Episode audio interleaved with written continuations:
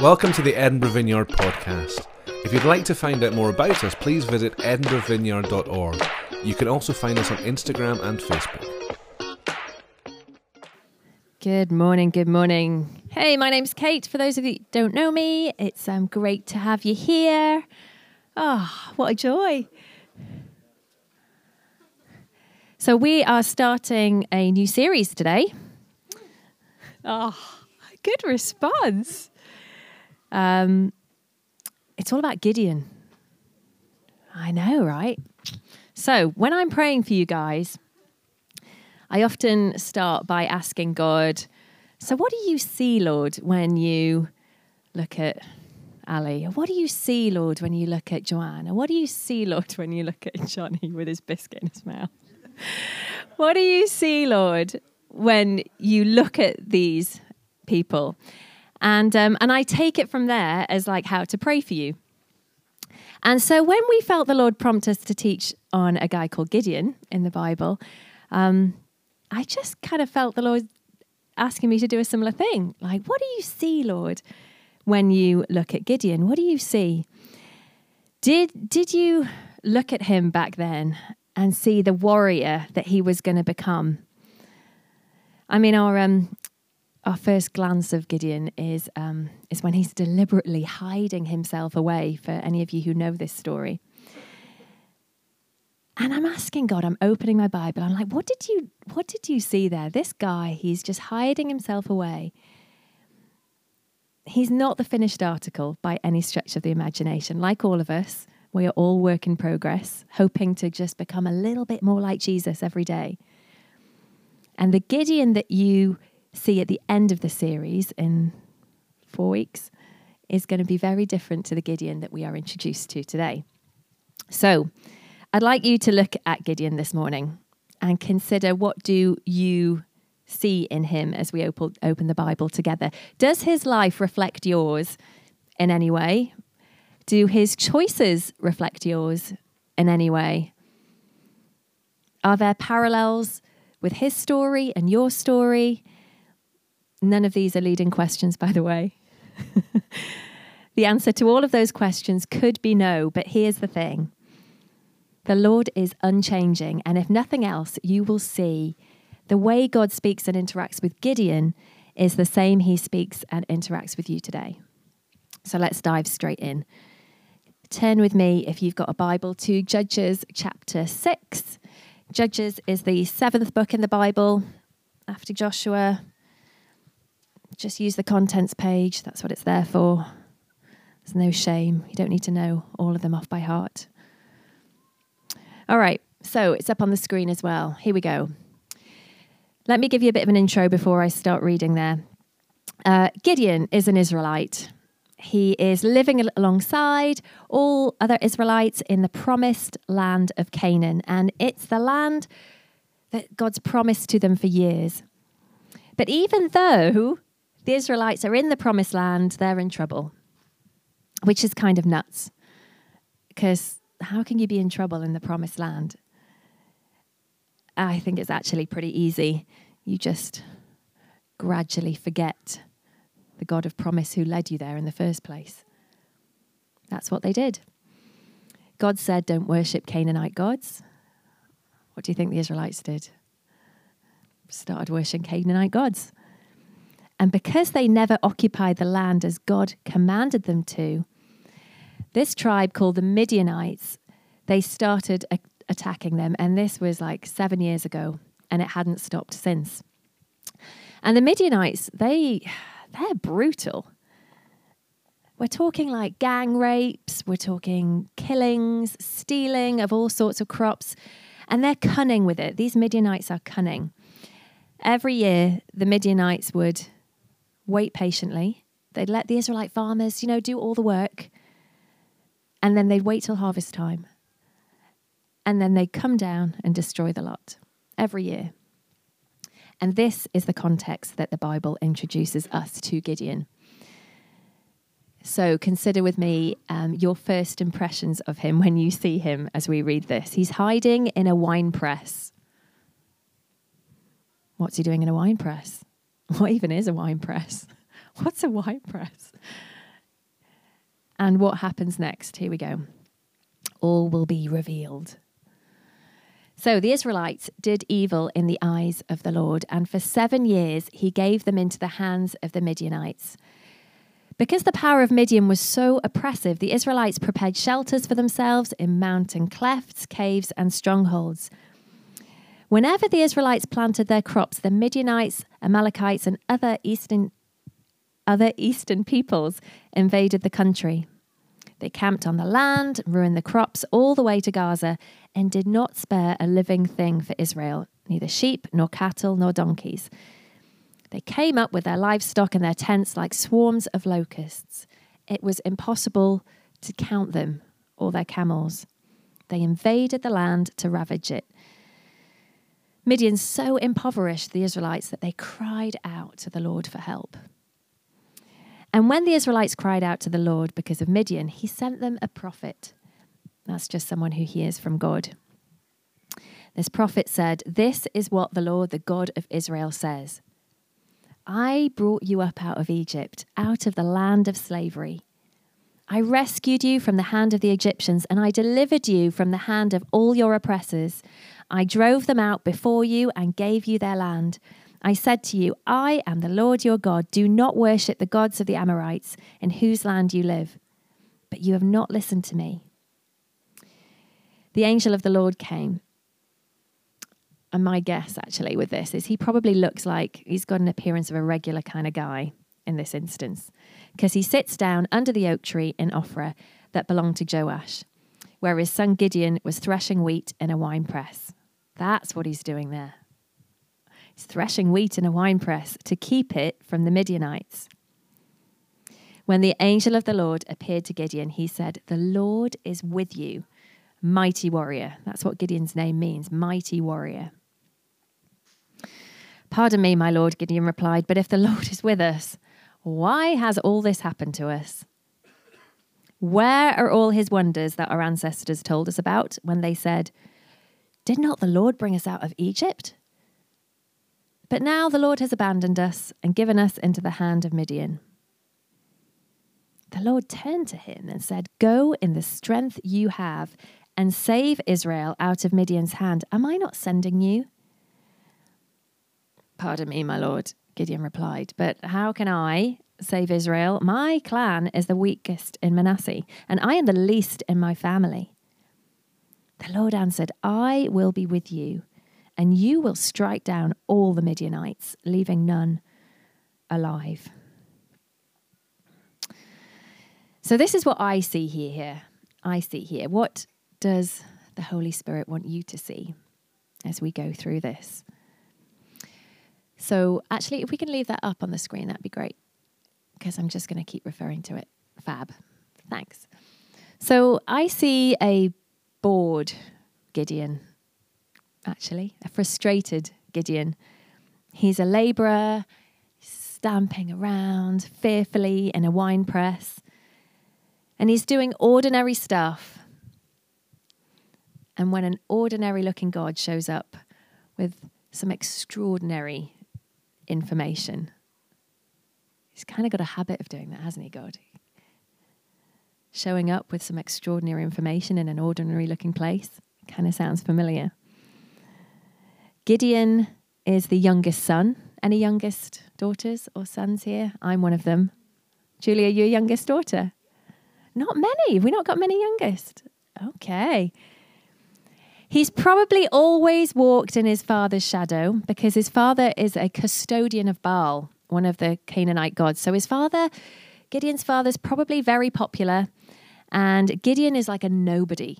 He's on, like, all his privileges are borrowed because of his dad. And for Gideon, the wine press with its really high walls represented, well, like existence. It's just existence existence for another day, like survival for another day. But he's born for something way more satisfying. Gideon was hiding away. And I think the Lord is saying to you this morning if your current address is a wine press, it's time to move out. So I want to ask you, what are your wine press walls made out of? What keeps you, like Gideon, in the wine press? I mean, it could be so many things, like all sorts. Perfectionism, people pleasing, ego, laziness, bitterness, fear, overworking, underworking, control. Man, so many things, right? Keep us in this wine press. And I think God this morning wants to come in, just like he did with Gideon, and haul us out of this wine press and give us the freedom from the stuff that just keeps us inside there. So I'm just going to pray one sec. Holy Spirit, would you just come right now? We just welcome what you're doing. Would you just do your thing? Holy Spirit, would you show us? Let's not go digging for anything, but would you show us if there's anything that you want to show us this morning? What are our wine press walls made of? Just have our have our yes to reveal what you want to say to us.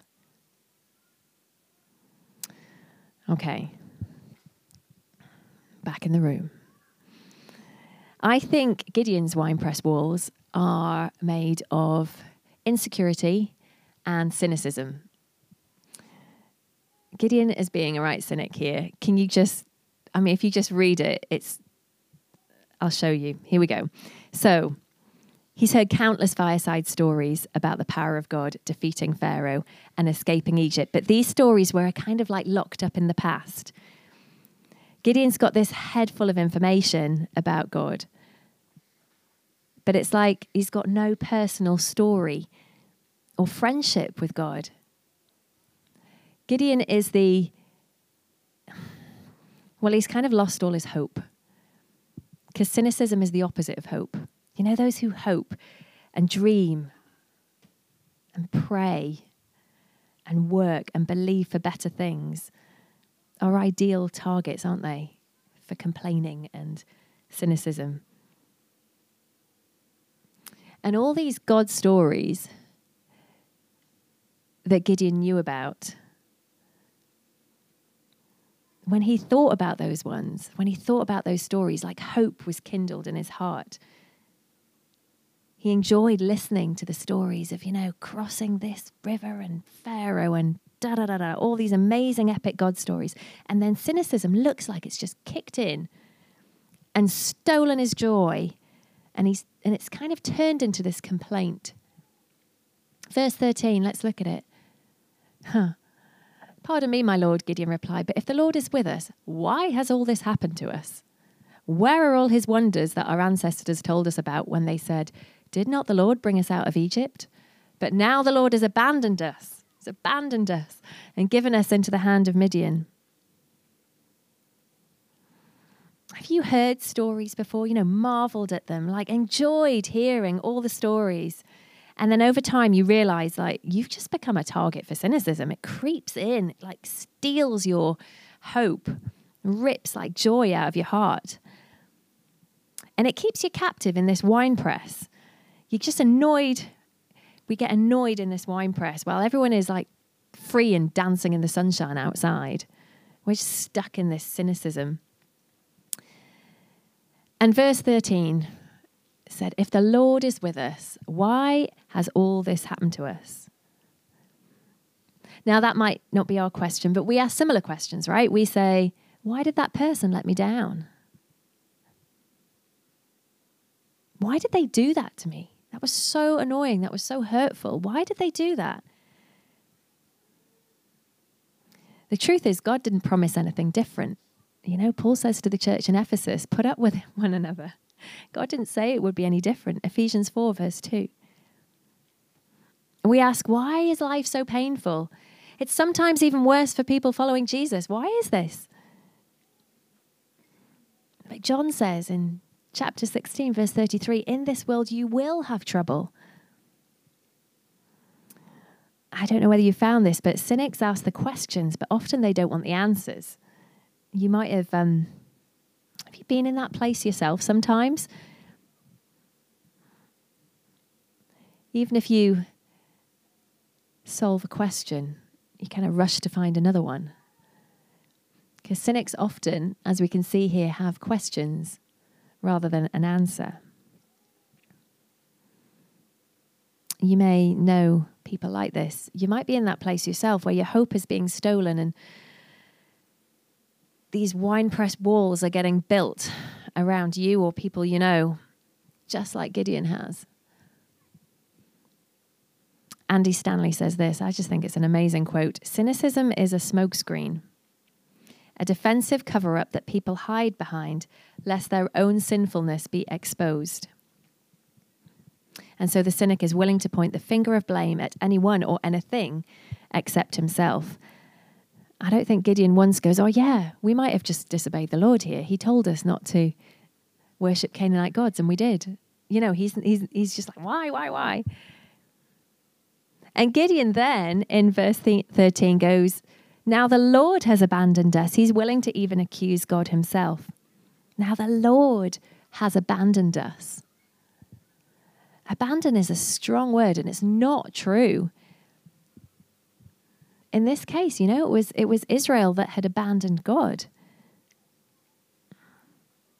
You might have heard the um, the old adage, you know, if God seems far away, guess who moved? Have you heard that before? Sadly, as a teacher, I don't know if other teachers might agree with me. Us teachers can be the worst at this. I've been in a lot of staff rooms, and sometimes it's like one person starts, and then suddenly someone else is like in the wine press with them. And then there's this group of like moaners and complainers you it might I don't think it's just teachers, but we're not great at it. Isn't that true? Staff rooms are like it's almost like people are pretty much saying, "Move over, Gideon. If there's room in your wine press, I'm just going to sit in there and join you." Okay, so how do we ditch being like this? Is it is it just a case of um, inviting in the Holy Spirit? And I was kind of thinking about this, and I, I was like, remember when Jesus came? It was like the hopeful became more hopeful, and the Pharisees became more judgmental. So I kind of have come to the conclusion that the only way we get freedom from this is through repentance, actually. I'm just saying sorry. Sorry, Father.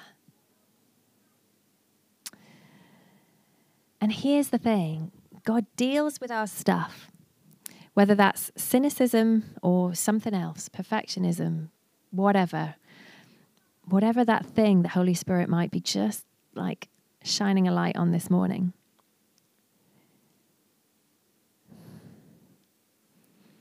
He calls us to something more, but he deals with this stuff first. And it's up to us whether we stay in that wine press or not. Just before I finish, I want to touch on Gideon's insecurity. For those of you that know John Mumford, he used to say, still says, all the time, if there was one thing he could get rid of in leaders and in the church, it would be insecurity. Gideon is so insecure here. And I get it. I don't know about you. We share Gideon's insecurity, right? There's only about 100 verses in the Bible that relate to Gideon's life, and a great number of them are specific to dealing with the monstrous insecurity that Gideon seemed to suffer from. It's like, you know, it's like the Midianites are nothing to God. They're like, oh, I can handle the Midianites. Can we just deal with this self loathing that you have of yourself here, Gideon? And so the approval and this like stunning affirmation of God came as a bit of a shock to Gideon. He's in this wine press. And this is not just friendly words, you know, from a nice God. Yay.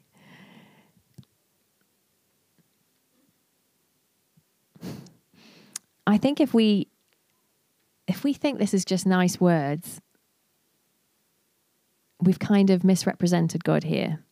You see, God's words to Gideon and to you are designed to be like a backbone, like a solid backbone, strength and energy for life, were imparted to him in this message. And we have to understand these words correctly in verse 14. It's not, it's not saying here, Gideon, you're amazing.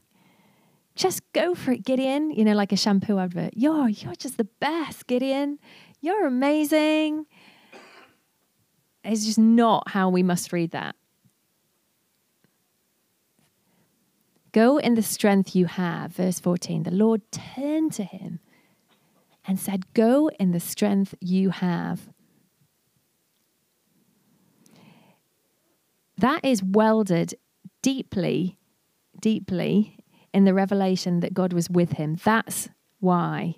Not because he's amazing. Strength and confidence are ours when we know that God is determined to walk beside us with a smile. That's where our strength comes from. God had to turn to look at Gideon. Verse 14. He has to turn to look at him and affirm him and say, Look, go in the strength. Has he been turning to face you recently? Has he been saying to you, the knowledge of my presence? You know, it's the knowledge of his presence. That's the source of strength to face an uncertain future. That's where the strength comes. You know, if you're a student and you're just facing a new term, or you're in a new job, or you're just looking at your current role, I don't know, you're thinking of how you bring up your kids or your family, or you're, I don't know, expecting more children, or like I'm looking at Steph, she's like, she's just about to give birth. Like, who knows what that little one's going to be like? We don't know what our future is going to be like. But His presence is the source of our strength. It's His presence is the source of strength in an uncertain future. Just think of what is coming in front of you right now. Just have a little think. Just knowing presence is with you. He's like, It's me. I'm your strength. I've got you. And that's what he's saying to Gideon right here in this wine press. Slowly, the truth dawns inside Gideon's mind.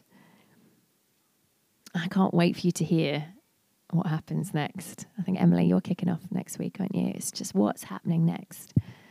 Because he doesn't stay, just a little bit of a, he doesn't stay. He doesn't stay in the wine press, guys.